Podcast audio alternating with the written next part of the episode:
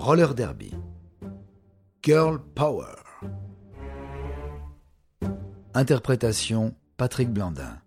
Réalisation Patrick Martinez-Bourna. Un programme Studio Minuit. Voici enfin un sport féminin. Pourtant, ce sport de contact sur patin à roulettes sur une piste d'intérieur provient d'une pratique mixte. En effet, le roller derby est issu des courses d'endurance en patin, populaires au 19 et 20e siècle aux États-Unis. En 1937, une nouvelle version voit le jour avec équipe mixte et autorisation de donner des coups de coude aux adversaires et de pousser ses coéquipiers pour leur donner plus de vitesse. Les organisateurs réticents changèrent vite d'avis face à l'engouement du public pour cette forme insolite de course de patin. Dans les années 50 et 60, des rencontres sont même diffusées à la télévision et les revenus générés permettent de rémunérer les participants. Néanmoins, l'attrait pour le sport décline durant la décennie 70 et les équipes n'ont plus les moyens de voyager à travers le pays. Jusqu'à la fin du XXe siècle, plusieurs tentatives de relancer la discipline ont eu lieu, mais toutes ont échoué. Les chaînes de télévision misant sur des sports plus développés et populaires. Pourtant, dans les années 2000, le roller derby renaît de ses cendres dans une version intégralement féminine sous le signe de l'empowerment et de l'affirmation de soi. Changement de décor. L'esthétique devient centrale en s'emparant des codes féministes et punk. Sorti en 2009, le film Bliss, réalisé par l'actrice star Drew Barrymore, est un coup de projecteur phénoménal sur le sport et lui confère un élan déterminant.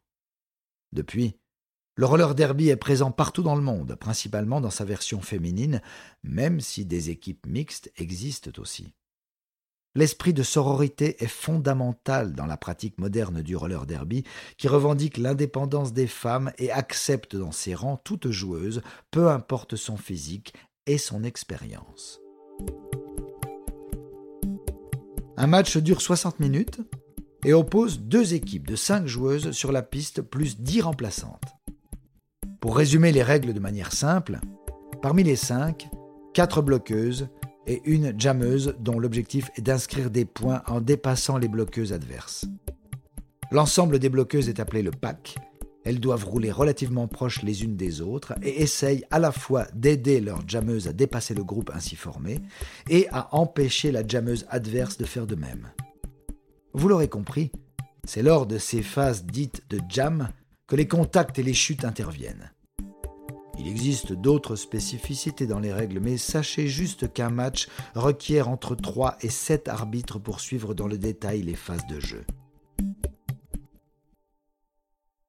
En 2020, une série produite par France TV, simplement intitulée Derby Girl, a mis en scène ce sport insolite sur nos écrans.